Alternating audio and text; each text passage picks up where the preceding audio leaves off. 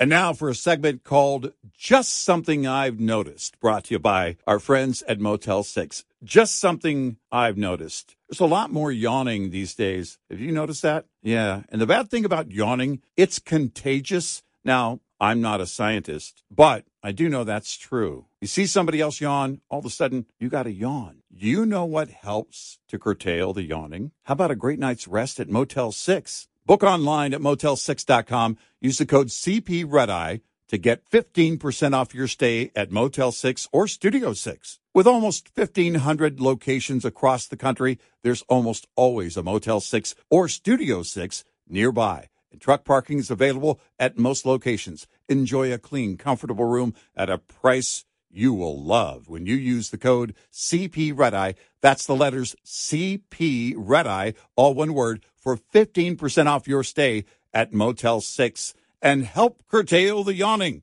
That's just something I've noticed. Brought to you by Motel 6. Now, it's Red Eye Radio. Gary McNamara and Eric Harley talk about everything from politics to social issues and news of the day. Whether you're up late or you're just starting your day, welcome to the show. This is Red Eye Radio. All across America and around the world, 866-90-RED-EYE. He is Eric Harley and I'm Gary McNamara. Welcome and good morning. Download our Red Eye Radio app today and listen when you choose. Where and when you choose, if you can't listen live overnight, to one of our great radio stations. There are so many, hundreds upon hundreds of great affiliates out there, and we appreciate them all. We do. Good news, Damar Hamlin is totally out of the hospital, has been released. Amazing. I saw Coy Wire, and I had no idea where he was. He played with the Bills, really good defensive back, played with Atlanta, too. I didn't know he was a sports anchor at CNN. I had no idea. Oh. And he said the doctors finished the tests and said to determine that whether there were any pre-existing conditions. And so far in all of their, determination was that that's not the case. It was the hit that caused it. You know how rare that is to get hit there at the cycle of the beat, as they talk about. But the doctors are supposed to, I guess, put out a more in-depth analysis coming out.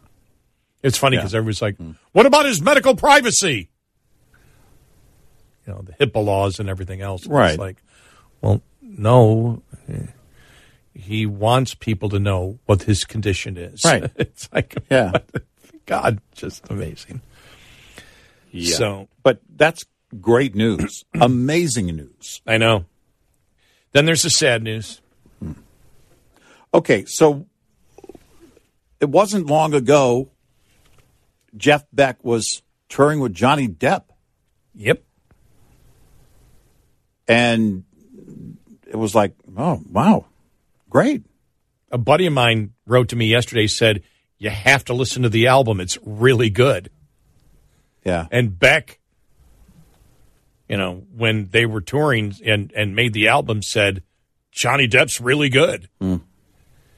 Yeah. And Jeff Beck, you know, you look at it, he's been, you know, listed anywhere from, you know, from the one of the top 10 guitarists of all time or to the top 100 on a consistent basis. And when you look at it, it always freaked me out that, you know, in his early band that Rod Stewart was in his band, but Jeff Beck he'd play with anybody. Who was it? He played guitar on a Kelly Clarkson song. Yeah. Yeah, right. I didn't know that there was a great story I read yesterday that Pink Floyd, when they lost their guitarist, I can't think of his name, Syd... David Gilmour? No. This way back in the 60s. Oh. When they lost their one guitarist. I can't think of his name right now. Because Gilmour was one that tweeted yesterday, like right away, because they were very close friends. Well, they wanted him to become their other guitarist, right? And they were afraid to approach him. Yeah, so Jeff Beck was a guitarist. One of my favorite Beck tunes, Jeff Beck tunes, is you can't say Beck. You have to say Jeff Beck. You really have to make that distinction. Yeah, yes, you do. Two very different artists. Yes. But Hammerhead, which won him a Grammy back in 2009, 2010, and he played that at the Crossroads Festival. That was the one in Chicago, 2010. And I've seen that, yes. That live performance of that song is amazing. First of all, Jeff Beck, but the players in his band are amazing.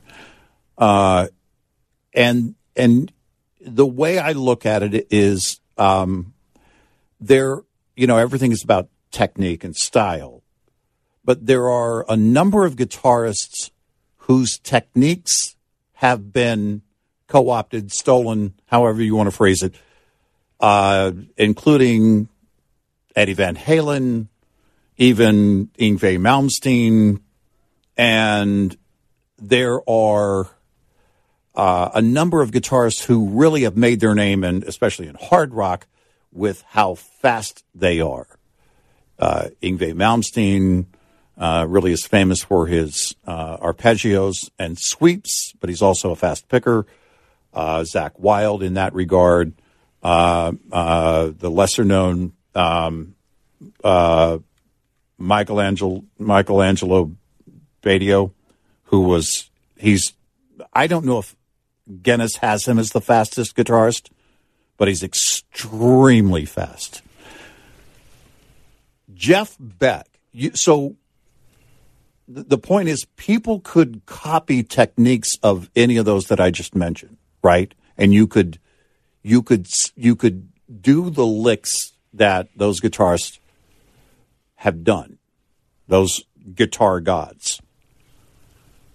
That was insanely difficult, I would say impossible, to do with Jeff Beck, and it wasn't about speed. It was about his style. Yeah. Recreating his sound, in my opinion, was impossible, which puts him up there at a totally different level than an Eddie Van Halen, who was also an innovator and belongs in that same category. But the difference is that with hammer-ons and the techniques that were developed by Eddie Van Halen, a lot of guitarists copied that.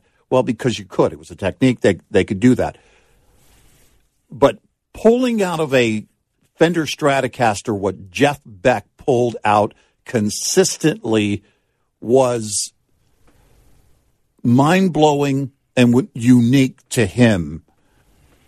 You could try and copy it, but you're not going to get close. Yeah, it was Syd Barrett Pink Floyd wanted. And then I had no idea, but he refused. But when Brian Jones died, the Rolling Stones wanted him to play with them. And, but Jeff Beck was just it was funny because when it was 75, 76, when Blow by Blow came out in Wired, and I was working at the bank, and everybody was into music. I'll never forget, my boss came up to me one time. My boss, Jim Watson, came up to me with the album Blow by Blow, and he goes, "Here, my gift to you. This is a real guitarist." And that's when he was in his sort of jazz fusion stage. Yeah. The thing about it is, he could do anything. And I absolutely love. It was always uniquely Beck. He almost co-opted whatever genre you want to categorize it, and it just became Jeff Beck. Well, something. To just give you a quick example, I watched over the holidays. I have the Brian Setzer Christmas show. Right. So he goes, well, it's Christmas music. I went, no, it's not. I go, well, yeah, it's Christmas music. I go, well, yeah, it's Christmas music, but it's Brian Setzer. Yeah. Yes, I'm watching, and it was great. I mean, because all the stuff, but he's that kind of guitarist. But same with Jeff Beck. Whatever he did, it was Jeff Beck. It wasn't. Yeah. It may have been somebody else's music, but he made it his own. But what is it? Live at Ronnie Scott's that came out a couple of years ago. Yeah, and it's a club. And I can't think of she was so young. the bass player. I can't think of her name. Oh, she absolutely. She's played with everybody. She's just and she's mind-boggling. She's yeah, and it becomes with a W. I can't think of her name. Hold on a second. No, yeah. I was watching her just the other day. She just. I mean, that's one of my favorite. That's one of my favorite concerts to watch. And I was, talking with a couple of people yesterday, messaging them on Facebook, and one guy who's much more of the Tal Wilkenfeld. Yes, Wilkenfeld. Yeah. She's mind-boggling. She's amazing. And mind-blowing. She was with him in 2010. Yeah, she's young. I mean, and she looks even younger than she is. Yeah, and she's in her 30s, but I mean, she looks. So when they were playing together live, Ronnie Scott's, and just the smiles and giving back and forth, she's he's.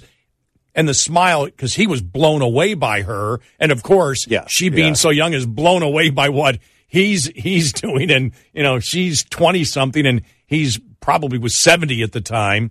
And it was just so great to watch it. But I'll never forget, they're going through, they start panning the audience, and all of a sudden you sit there and you go, I know that guy's face.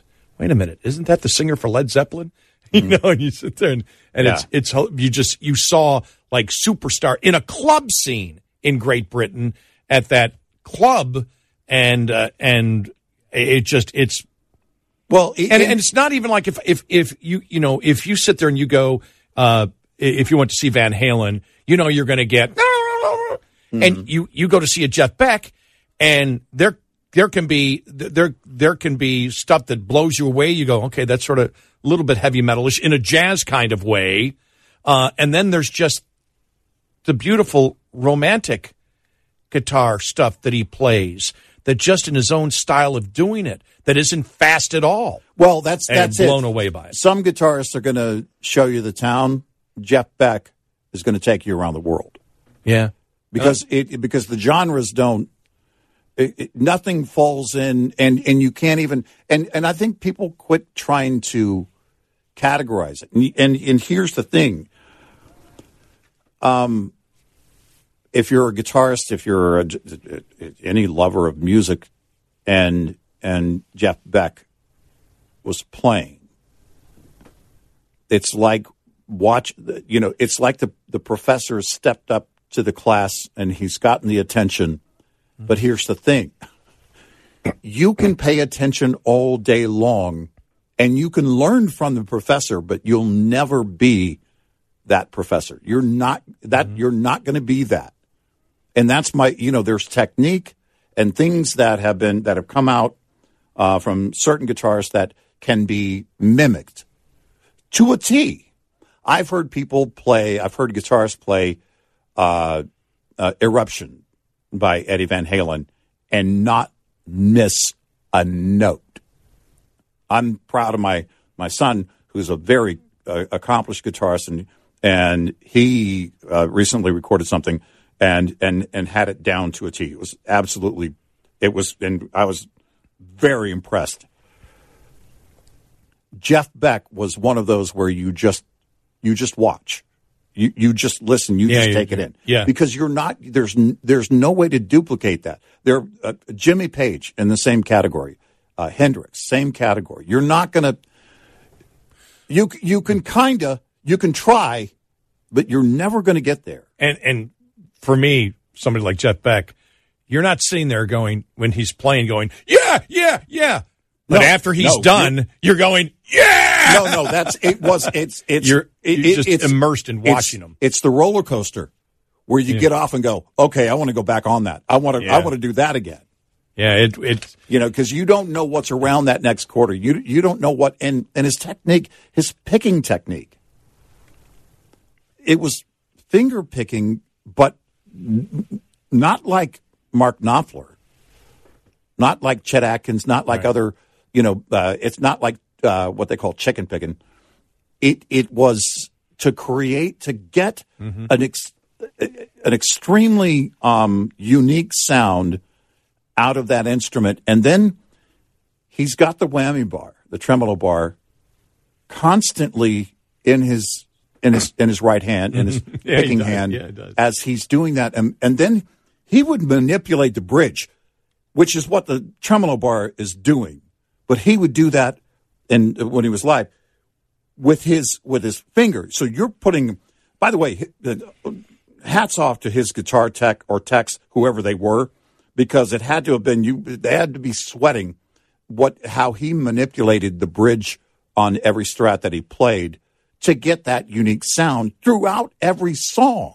And he had no interest really in being a superstar or star in any way. That's one thing they talked about. Ego. They said, he made the Rock and Roll Hall of Fame. He's adored by everybody, but he probably could walk down a lot of streets and most people would know who he was. But the people that did know who he was would say, "Oh my God, it's Jeff Beck!" Right, because he was just so good. But he really had no interest. And they said, even when he Blow by Blow, I guess was his best-selling album ever. Yeah, and it was instrumental. Mm-hmm. And they said that he never had, if there's a singer, I'll do it. But he never had any interest in creating something with the singer that would go pop and make him a mega superstar. They said he just didn't. And in his spare time, I saw the documentary, he liked fixing up old cars. Yeah. Right. He said they visit him. He's in the garage. Hey, what's going on? He's just doing stuff, and it's just such a unique person. And all I know is when I saw it yesterday, my heart just dropped because number one, that was part of that was part of my formation really from probably 68 to 1980. Was really my formation and everything that I learned and liked about music. And when I saw Steve Hackett, used to be from Genesis, now on his own, that when I never forget seeing the VH1, the history of heavy metal, and the first person they had was Steve Hackett. And I had no idea that the riffs that he did was picked up by heavy metal as much as it was. I had no idea. Mm. And he sat there yesterday and just went, without Jeff Beck, Yeah. I learned so much from him. Right. And you're like, everybody learns from somebody else. And so somebody else, they say, this was the person. But you look at Jeff Beck, though, and you say, who the hell did he learn from? No, that's it. He was the influencer. You could hear influences in pretty much every other, I think, guitarist and musician to a certain extent. Mm-hmm. But for him, because, my question then would be, because he's not, totally different from Clapton, totally different from Jimmy Page. Yeah, completely. And the techniques that he used for picking and, again, with the tremolo bar and everything else, all of that was unique in the way that he used it. He was constantly trying to get the most out of that instrument. And that's I think that is the pure love of music. That is a very pure form of music, and in terms of guitarists, it was unique to Jeff Beck. Yeah, if you're ranking guitarists, you get up to that top five, and it's sometimes tough to. I know he's there. Yeah, it's tough, but you look and you go, oh yeah. Man, I mean, there's a great argument for number one. Just for uniqueness. Well, that's it. Because what are you trying to get? Is it about speed? Well, no, speed isn't the point. It's about technique and the sound, the music you get out of that one instrument. Rest in peace, Jeff Beck. 866-90 Red Eye. Starting and charging system-related issues are one of the most common causes of winter breakdowns. So when your batteries talk, it's important you listen. Knowing the warning signs that could indicate your electrical system needs attention can help you avoid getting stuck out in the cold this winter. Your truck's inability to crank at the proper speed is the most obvious sign that a battery-related issue is present. If you experience any sluggishness when cranking your engine, get a full electrical system check from a trusted service provider. Continuing to crank a vehicle with low or inadequate voltage will damage the starter and can cost you uptime down the road. This report brought to you by Lubrifiner, engineering filters that are built to do more for heavy-duty fleets since 1996. Get in touch with Red Eye Radio, toll-free at 866-90-RED-EYE.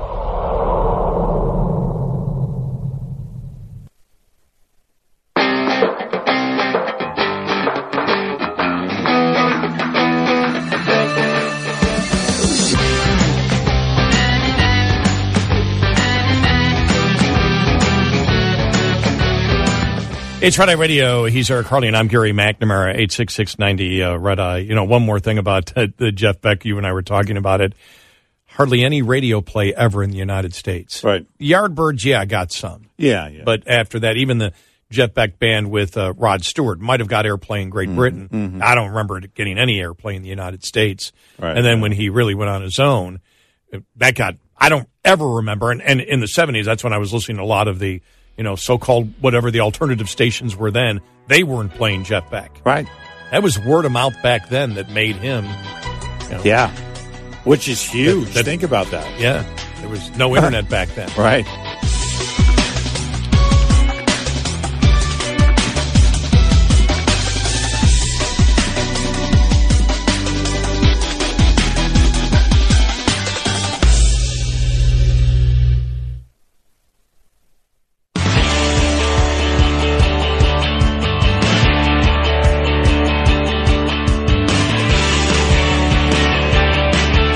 Call in and get a word in edgewise. Eric Harley and Gary McNamara on Red Eye Radio. And he is Eric Harley, and I'm Gary McNamara, 86690 Red Eye. Just was reading this editorial in the Wall Street Journal about the budget deficit now in California versus a budget surplus in Texas. Oh. And talking about how a lot of it has to do with oil and natural gas, but also a lot of it has to do with, because we don't survive by, you know, by one industry here. Right. Talking about the diversity of industry in Texas and the people moving here. We have We have two industries, oil and gas. Right.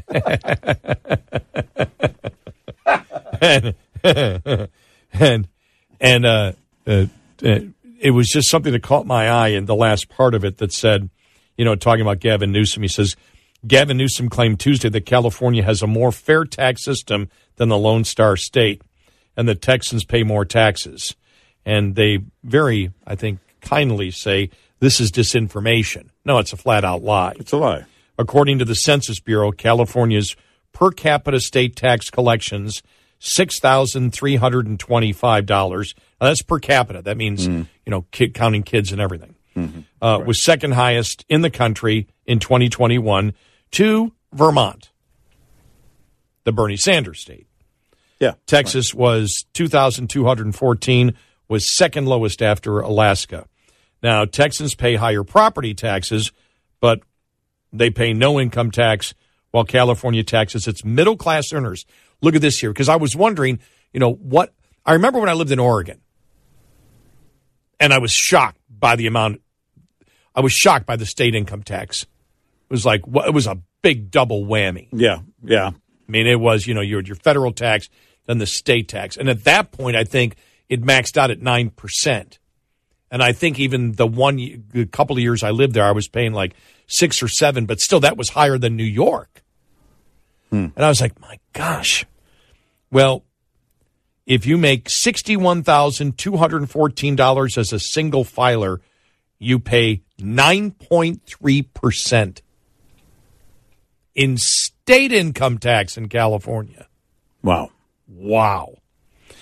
Because Texans pay higher property taxes, but they pay no income tax, while California taxes its middle-class earners at a punishing 9.3% rate on income of $61,000. California's gas tax, 2.5 times that of Texas, and its state and local sales tax are on an average 0.62% higher. California's budget problem will grow as more of its rich and middle class move to lower tax states like Texas.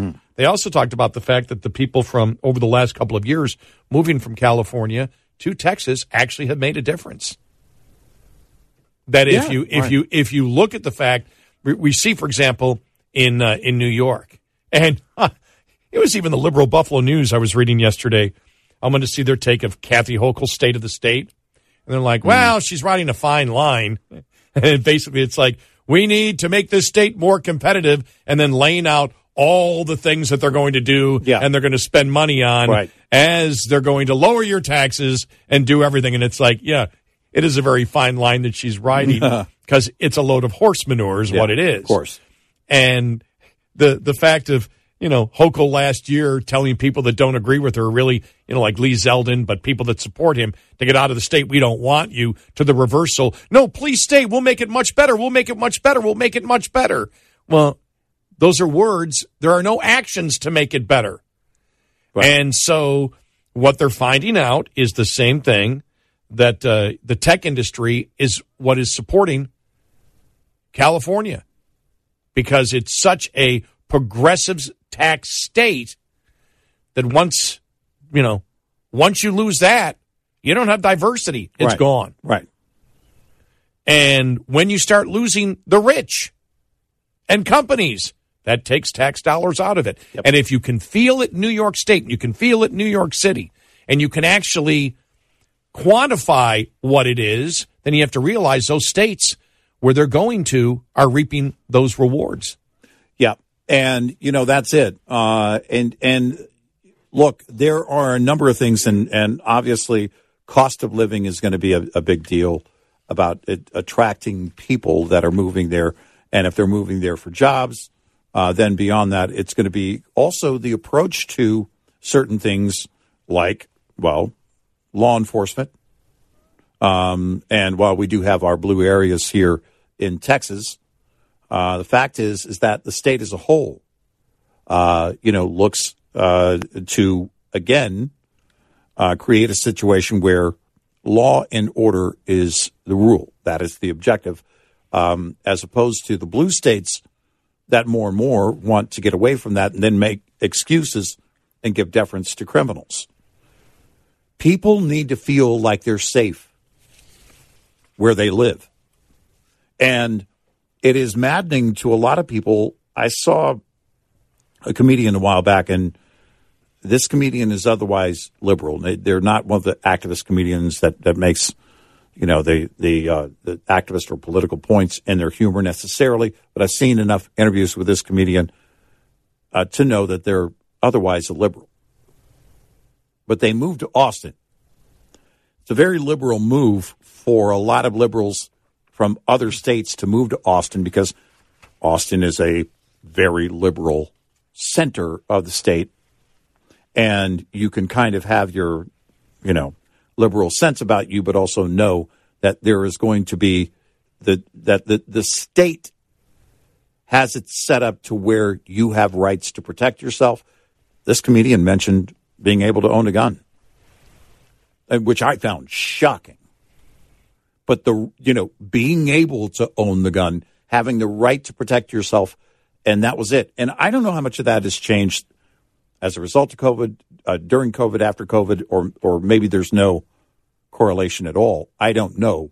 But I think people look at the culture, but that culture includes what the state is going to do as policy, and it goes beyond how they tax you on your income.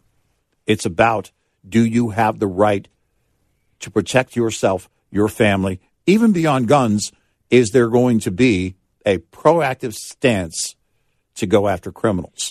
This is from Fox 5 in New York City. New York grocery stores consider locking up food due to theft. Like drugstores locking up toothpaste, your local grocery store might have to start locking up meats and vegetables due to rampant shoplifting. People have no fear of coming into your store and stealing, said the head of the National Supermarket Association. He's warning that shoplifters are becoming more violent. Our employees are terrified. We have young people that come to work, young cashiers who work part-time. These kids are 16 to 17 years old. They're traumatized. He said that when stores call about shoplifting, police do not respond quickly, and the thief can be gone for hours before officers arrive.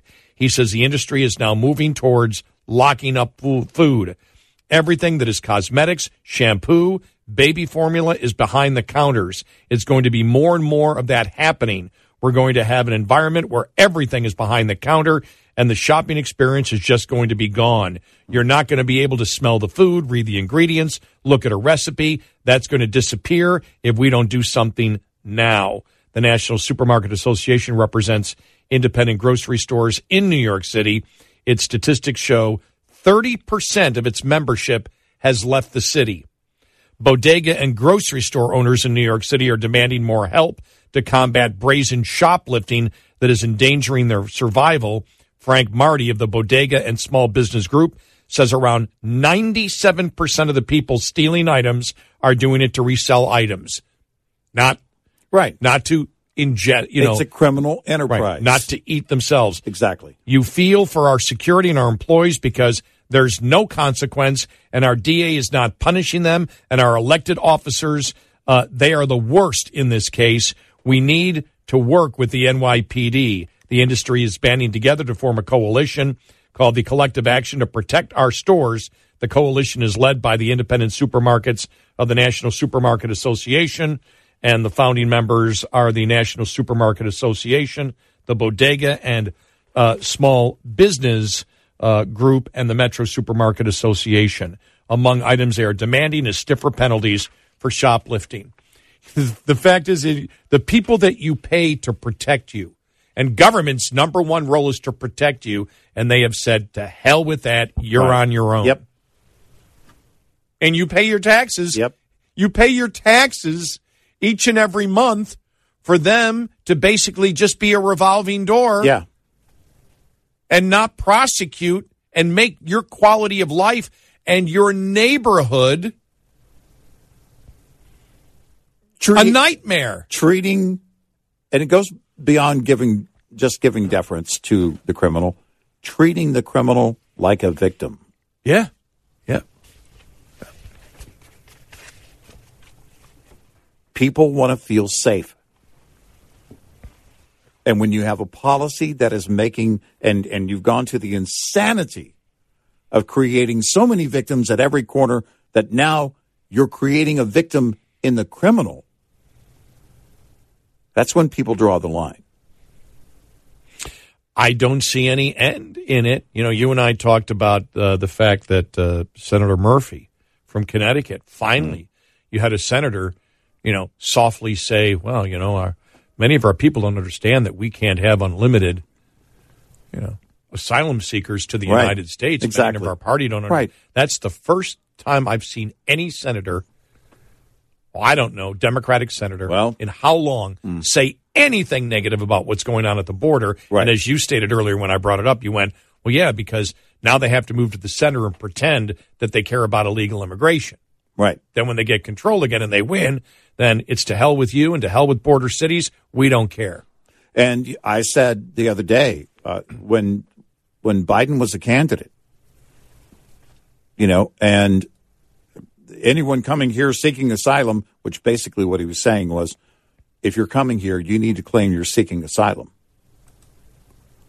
Well, everyone can't claim asylum. But the Democrats want to create a system where anybody from any other nation can just claim asylum simply because there's some kind of hardship living where they live. No. Absolutely not. If we want to talk about legal immigration for people coming here, that whether it's skilled labor or whatever it might be, because we're going to need that for whenever we have a thriving economy, or we can have that discussion. Or the traditional role of asylum. Mm-hmm. No, that's it, which is also up for discussion, but it is a very limited and strict basis for a reason. Should be, but not anymore. Claim asylum. Well, things are hard where I live. Okay, come on in. No. Absolutely not. 866-90 Red Eye. We'll be right back with more Red Eye Radio with Eric Harley and Gary McNamara.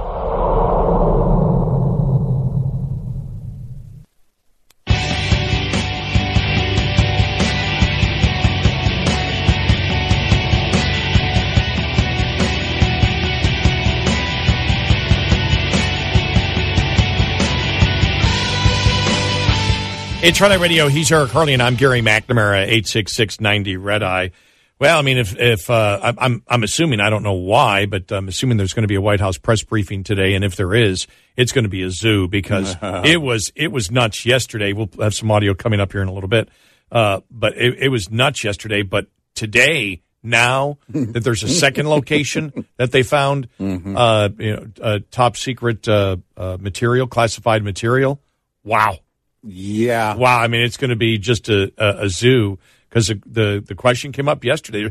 They didn't answer any question. And anytime she said something, you just had more questions. So no one from the administration has addressed the second story. No, not yet. No. NBC stated in that story, and they were the first to get it or be given it, that their calls to the White House have not been returned, basically. Mm-hmm. So Biden has acknowledged the first set of documents. Yes.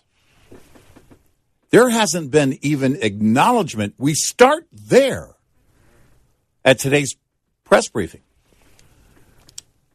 There hasn't been an official acknowledgement unless she starts with a statement doing just that. And that's how it worked out with Biden the other day. I'm going to start with this. I know there's a lot of questions. So it was immediate acknowledgement. So if she doesn't do that to start with, then the first question has to be, are you officially acknowledging that this is the case? Can you confirm that the NBC story that other documents were found is true? And then you get into the, okay, when was it and where were those documents? I really am curious to find out.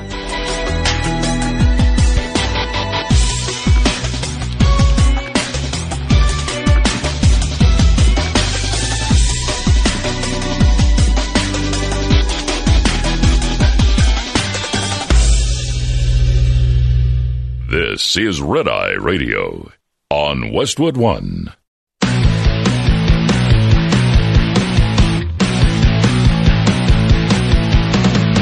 Now, it's Red Eye Radio. Gary McNamara and Eric Harley talk about everything from politics to social issues and news of the day. Whether you're up late or you're just starting your day, welcome to the show. This is Red Eye Radio. All across the USA and around the planet, 86690 Red Eye. He is Eric Harley and I'm Gary McNamara. Welcome. Thanks for being here.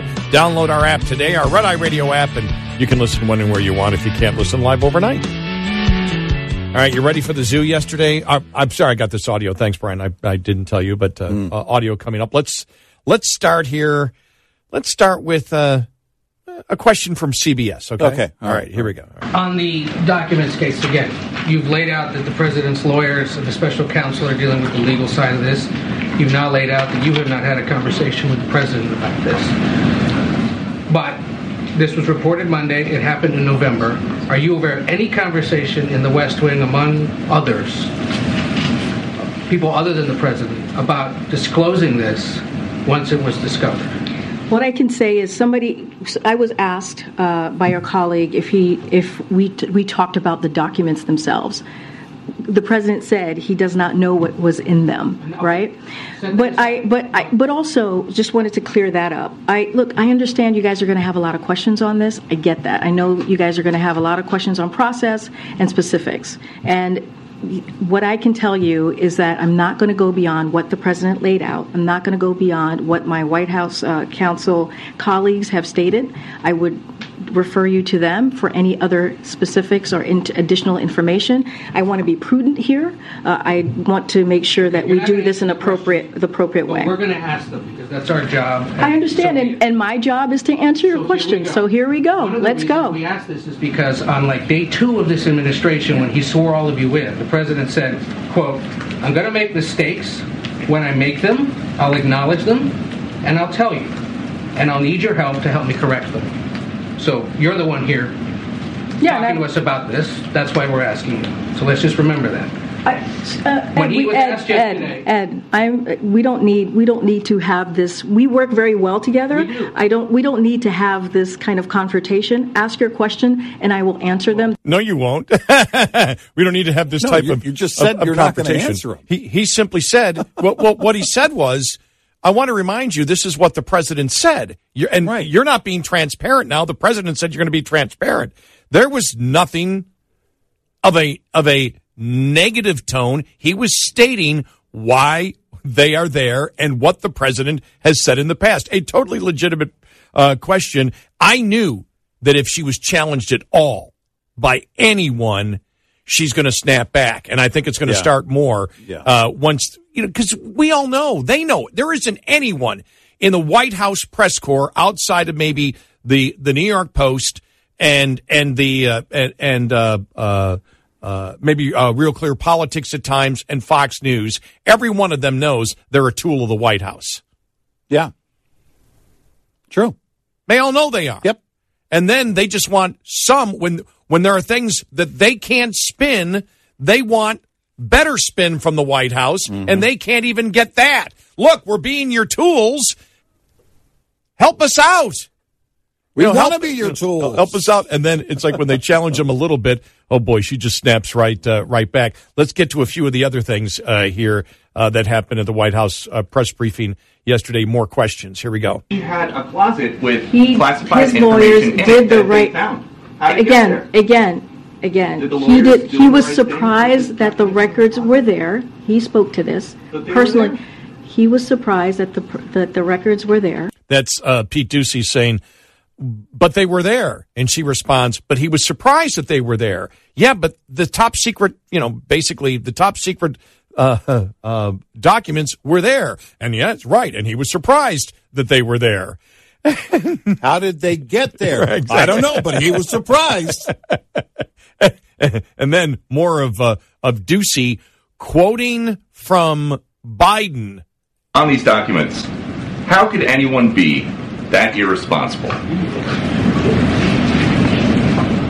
Isn't that what this president says about mishandling classified documents? The president spoke to this personally. He believes that classified documents and information should be taken seriously. And again, she just, repeats it. And he was the same thing. Well, then why did this happen? If he takes it seriously, why did it happen? Well, we have told you what the president has said. I mean, it just keeps going around and round and round and round and round and round. Oh, man.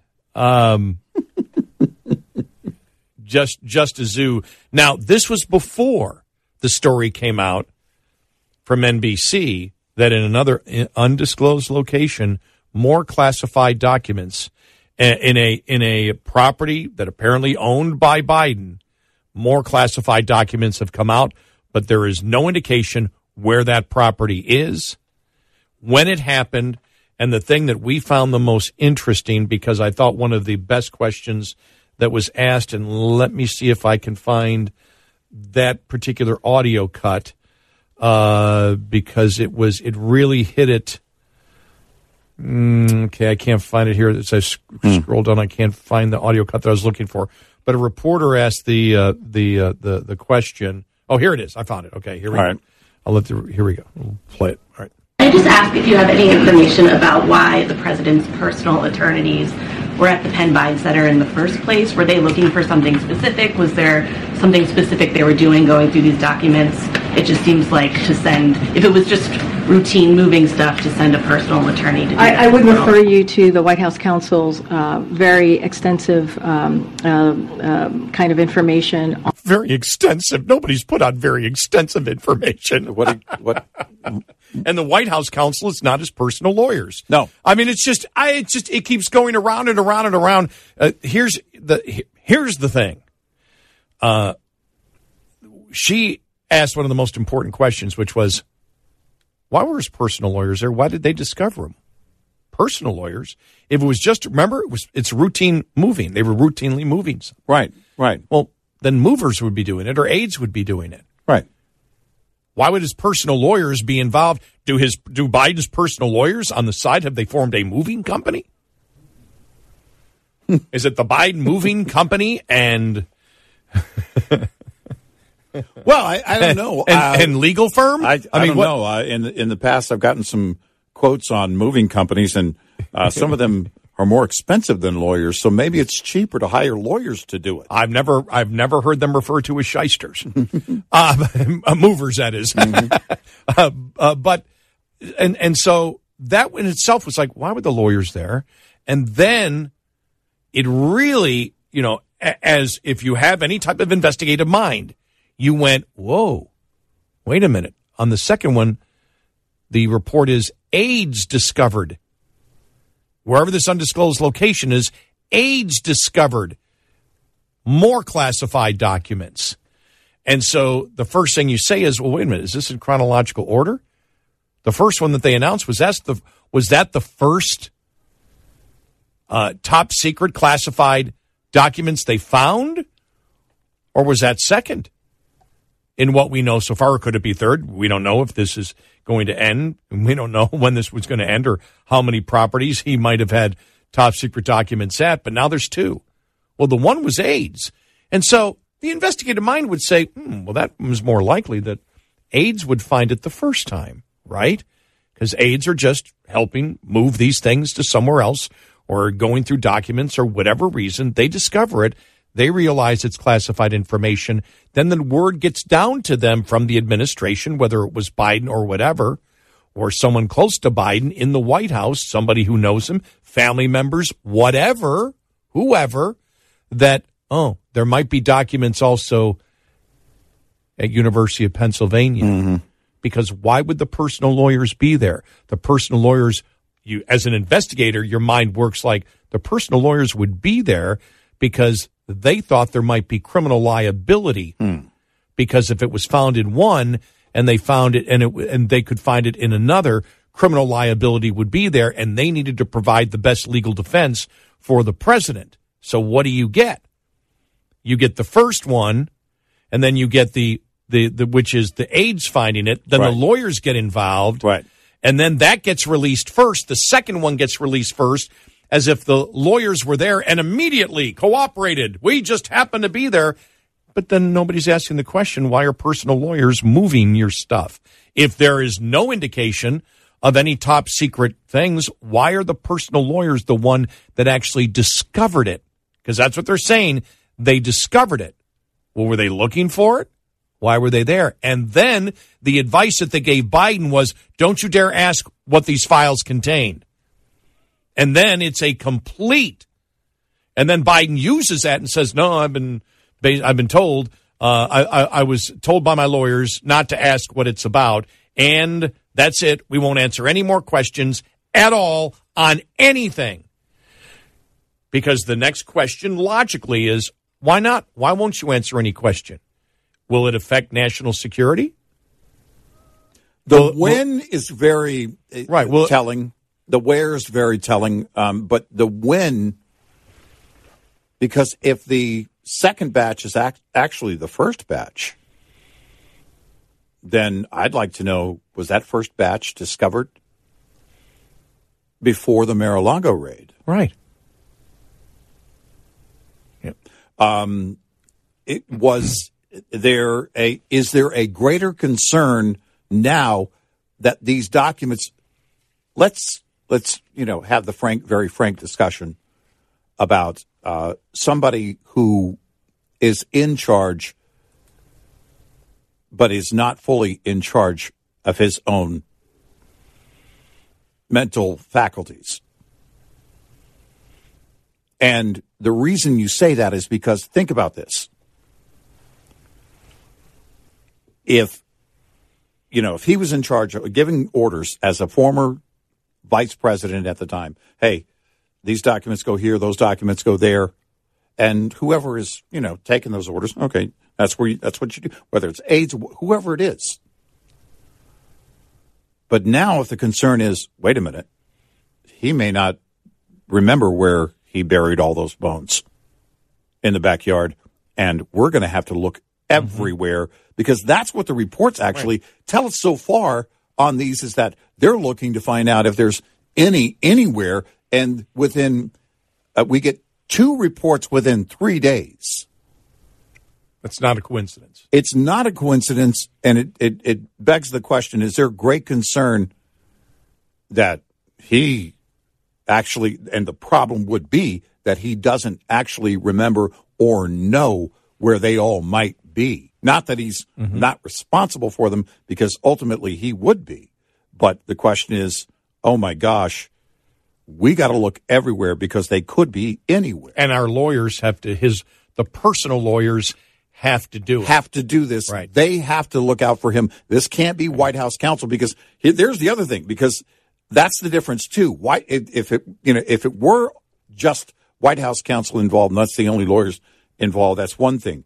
But they're looking at this as a potential liability for him, right? Legally. As a potential criminal liability. That's why they gave him the advice. Right. Don't ask about what's in here. Why? He's president of the United States. Right. He can know what's in there. He can know what's in there. And when the story comes out, he can explain to the American public then what happened. And so when they sit there and say, no, we must, they don't need to protect any investigation. Because they don't have to protect. They're not protecting the top secrets. They're protecting Joe Biden. Well, and when he did that yesterday or 2 days ago, he was taking the fifth. Well, and because they keep. I heard a couple of analysts say, "Oh, well, none of this points to any criminal wrongdoing." I don't know. He's the one with the lawyers involved. Yeah. He's the one saying that the lawyers told him not to ask what's in them. I mean, what, he brought up the lawyers. Right. We didn't. He's the one that won't talk about any of it. Right. Why not? Right. No law breaking here. No. Then be free to talk about it. Right. If there's no potential, no. His lawyers are involved because there is a tremendous liability, and part of that liability is the question, oh, my gosh, there could be a number of documents in who knows how many places. And if this second batch was found in a property owned by the president, well, that doesn't say that it was occupied by the president. He could own a lot of properties that other family members who don't have that kind of clearance and shouldn't have access to those documents are living. Unless they found him at Hillary's server room at her house. Exactly, which is right now being rented out by Hunter. She's teaching him how to keep computers secret. 866-90-RUN-I. Mountain snowpack levels in the Sierra Nevada range, California's main source of water, could reach season average amounts by as early as later this month. Similar reports come from several western mountain ranges. And USDA meteorologist Brad Rippey says while normal to above normal snowpack levels this season will go a long way in alleviating long-term drought in the West. One caveat to this is that some of our largest reservoirs, especially those in the Colorado Basin system, have lost so much water over the last quarter century that we're going to, no matter what happens this winter, we're not going to have complete recovery from the drought. It would take an extended period, a multi-year period, to help start improving the river levels and the lake levels in the Colorado system, the big dams like Lake Mead and Lake Powell. Rippey adds smaller reservoirs like those in California fed by Sierra Nevada snow runoff will greatly benefit from these accumulations. I'm Rod Bain reporting for the U.S. Department of Agriculture in Washington, D.C. The USDA report is brought to you by Cenex Roadmaster XL Premium Highway Diesel Fuel.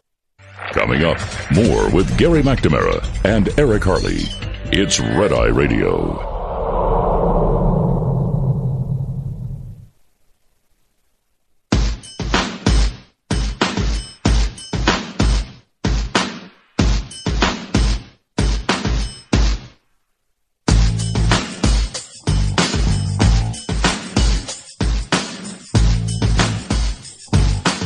It's Red Eye Radio. He's Eric Harley, and I'm Gary McNamara, 866-90-RED-EYE. Let's quickly go to Michael in Springfield, Missouri. Michael, welcome. You're on Red Eye Radio. Welcome to the show. Hi. First off, I'm a big fan. Thank you for having me on. Thanks. Appreciate it. I had a question that I haven't heard yet, and I've been listening to you guys for quite some time. The question is, it's just like a library. You're supposed to check things out before you take it home or do whatever with it, top secret or not. I mean, in their case, my question is why wasn't this found sooner? Because you're supposed to document whether or not, you know, you take something out or not. Like, for example, the top secret documents that were found while he was vice president and while he's president. So it's supposed to be time and dated of what day, what time, and who took it. So if it was time and dated back then, how come it wasn't brought up back then? And how come it ain't brought up sooner? That is the question as to why the National Archives for almost 7 years had no concern that these documents, and now there's more than just at the University of Pennsylvania, there's the other documents, why they didn't know that these documents were missing. That's the question. Right. I don't know precisely the procedure of time stamping and how they would do it for a vice president.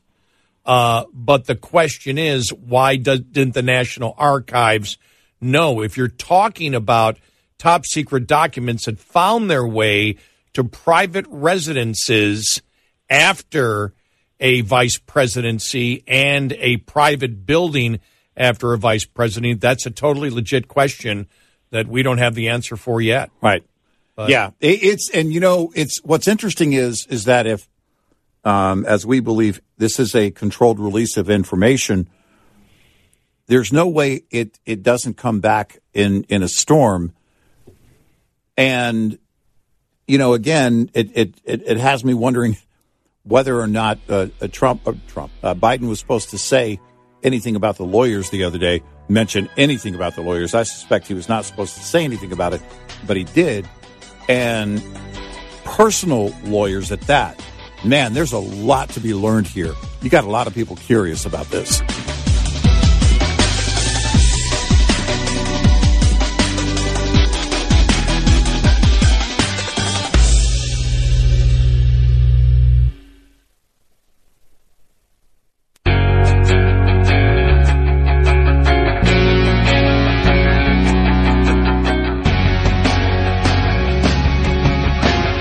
Gary McNamara and Eric Harley taking your calls. 1-866-90-RED-EYE. It's Red Eye Radio. He's Eric Harley and I'm Gary McNamara, 866-90-RED-EYE. We keep getting the same question we answered about 90 minutes ago, and that's, do these lawyers have, top secret clearance? Mm-hmm. Well, their argument is they just happen to be moving something. Yeah. Oops, and they found it. So right. Yeah. As long as, you know, right. And so now the other argument would be that they just, after they found out about it, and this is what we believe is a possibility, is that this wasn't the first one. Right. Because personal lawyers aren't involved in moving things. Now there may have been some legal documents that they wish to look at. Maybe they'll make that argument. Mm. You know, we're looking for legal documents on this, and that could be a possibility. But if they were there because they were on a fishing expedition to see, you know, good God, what did Joe leave, whatever, and they were going through everything, and they come upon it, you don't need top secret clearance right. to discover something that you weren't sure was there. Right. But you were just doing a fishing expedition. If you see the top secret title on it, you simply call whoever you have to call. Mm-hmm. That isn't a top secret clearance. That's not the same thing as if you have top secret clearance to look at top secrets in the government. Mm-hmm. So just wanted to clarify that, because some reason it's something that is on everybody's mind. The political problem. And there's so many. You know, we had talked about this yesterday, that the first one, when it was University of Pennsylvania, and that's where and it all could be completely unrelated. Yeah, but the top secrets were found there, and these were pretty heavy top secrets. Mm-hmm, mm-hmm. And they had to do with the president it had to do with Ukraine, China, and Iran. Yeah, right. Now Jonathan Turley speculated could he have used these materials for his book? And if he did, man, he's in trouble. Mm-hmm. But when you take on top of that the fact that the anonymous Chinese donors are the ones that donated over $54 million to build that center. And then you look and you take the Hunter Biden situation and the Chinese energy company, mm-hmm. and the money that enriched the Biden family and how much got to Joe. Mm-hmm. And you look at the entire thing, and the question that comes to people's mind is, why the hell would anonymous Chinese donors give the former vice president $50 million to build his, as I like to call it, ego center? Yeah. Why would the Chinese? That's the question sitting out there, because that when that came out, it's like, you know, the top secret thing is important, but people look at it and they go, oh, wait a minute. So everything sort of gets tied together, whether it's all legit or not. I mean, whether they all do tie together or whatever, you know, that's still to be found out. But the fact is, any average person out there is going to say there is no reason that the Chinese anonymous donors gave $54 million to the former vice president to build his center for nothing. Well, imagine this. Donald Trump has a similar office, also paid for by the Chinese. And top secret documents. And top secret documents are found there. Imagine what the headline would be. I believe we did this yesterday. Yep. We did this yesterday. Yes, we did. Could you imagine if people are doubtful of the seriousness of how people think about this? Well, then just forget about Joe Biden and how you convince 100% of the people, because you can convince half with Joe Biden. How do you convince the other half? Donald Trump. Right. But say Donald Trump did this. Well, you, I mean, because my question is, you know, it's this the second batch found in a property owned by the president. Is that property on American soil? Until they answer questions, I'm going to keep asking questions. It was his apartment in Beijing that Hunter rented from him. Oh, my gosh. It just keeps getting worse. Hunter left him at the camera shop or the computer shop. Yeah, right. Yeah, exactly. Hey, could you also mind holding on to this box for me while you... They were in a hotel room in Russia.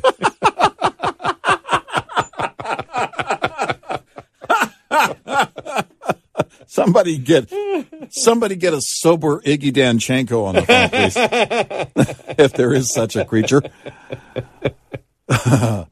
Wow. No. Yeah. And so when you take all of this and then the president basically implying I'm taking the fifth on all of this, yeah. I'm not going to answer any question. That's right. It's horrible. And everybody knows it. It only gets worse. And it is now worsened by the fact that we haven't learned the when and where on the second and the second batch. Yeah, the second one even makes it. Yeah. Because tell me, on the first batch, it was already bad. It was bad. Why? Mm-hmm. Because they found it before the midterm elections, and we learned about it long after the midterm elections. So that's bad, which tells you what? If you don't learn the when and where on the second batch, it has to be even worse than that. Well, the first story, the one batch, well, come on. This is just a rare occurrence. It happens with every presidency, you know, every vice presidency. Well, you can't say that it happens with every. All right, I can't even say that. Well, but I'll say this. Hey, it was just one occurrence. Yeah. Well, now it's no longer one occurrence. It's two occurrences.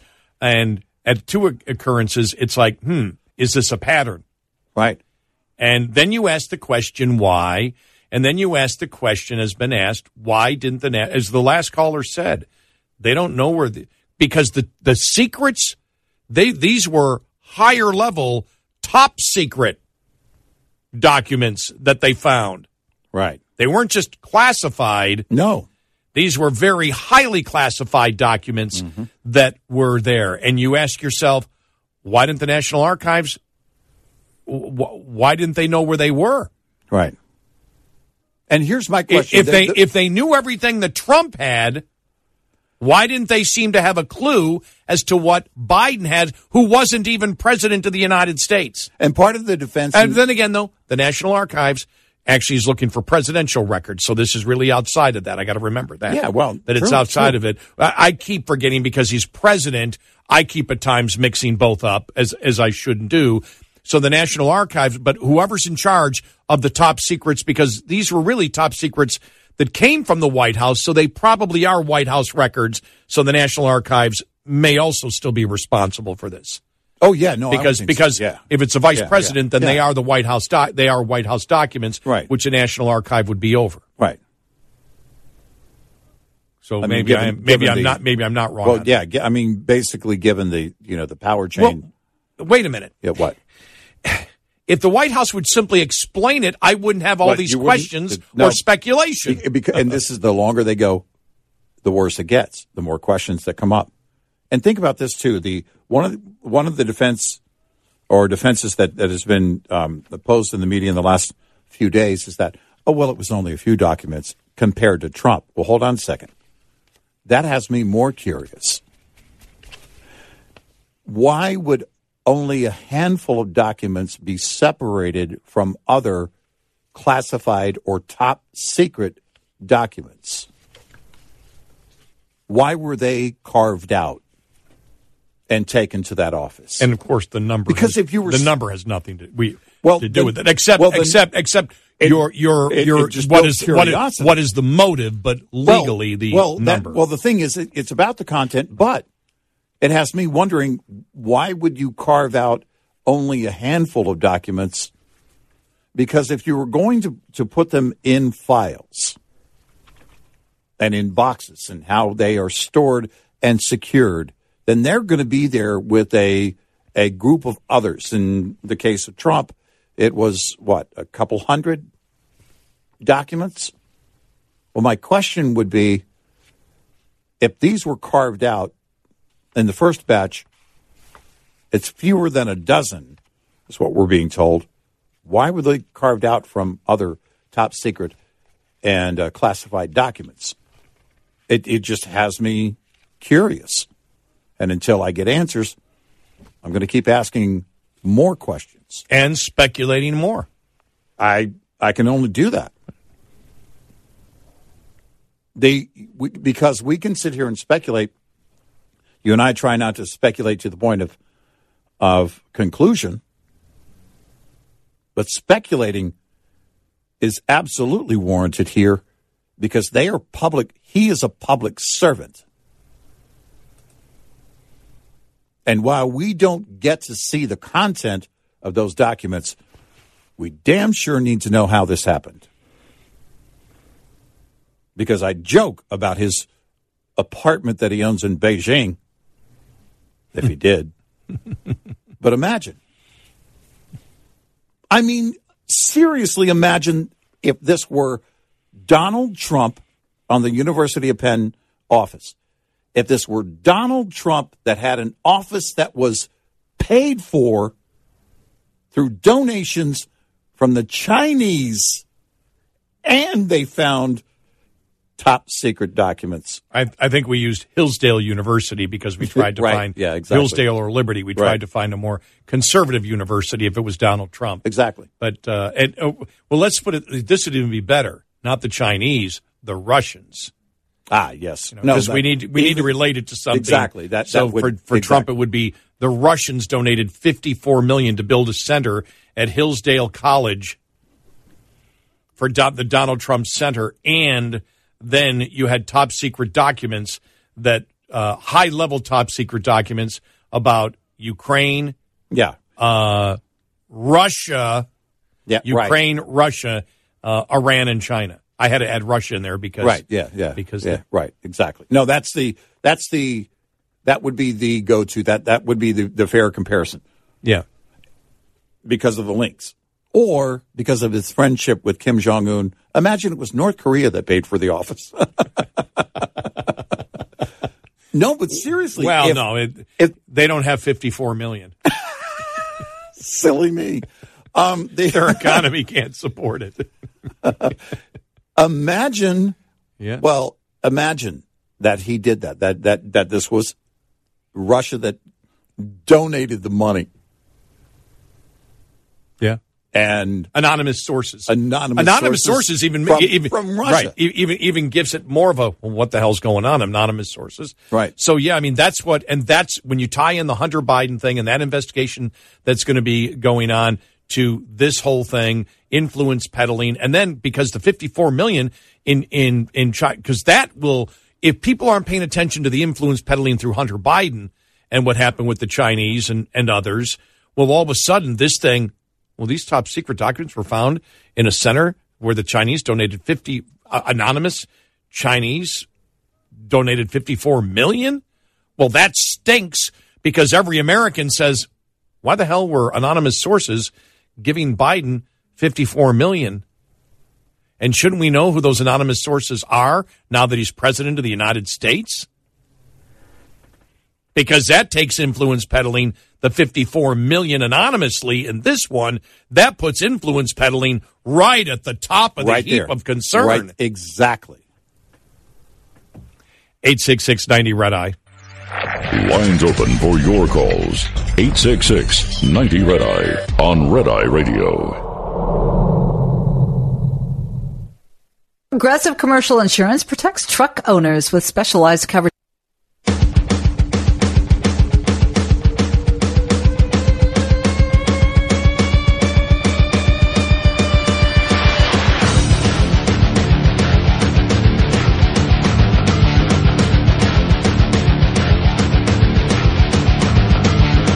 It's Red Eye Radio. He's Eric Carlin. I'm Gary McNamara. 866-90 Red Eye. Sad to hear about this. Another death. Charles White, 1979 Heisman Trophy winner for USC. Mm. I think probably their best running back yards wise in the history of USC football. Passed away at the age of 64. But I think he won one or two national championships. I can't remember. And then played with the Browns and the Rams. But, just so sad. I had cancer. I didn't know about that, but had cancer. And you and I mentioned earlier about the great guitarist, one of the top guitarists ever in human history, Jeff Beck. Yeah, bacterial meningitis. And it was it came on all of a sudden and then took a course that led to his death in recent days. And wow. Just a tremendous loss for the music world.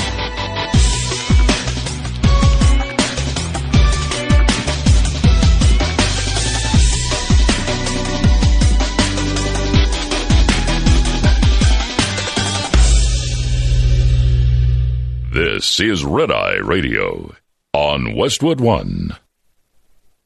The Bigger Pockets portfolio of podcasts are worthy of your investment. We're having a real conversation as real estate investors. New episodes available every day. It's important to buy where it makes money and not necessarily where you want to travel to. Bigger Pockets, On the Market, Rookie Real Estate, or Money Podcast. The purpose of flipping is to create more cash so then you can reinvest into other types of properties. The Bigger Pockets podcast on YouTube or wherever you listen.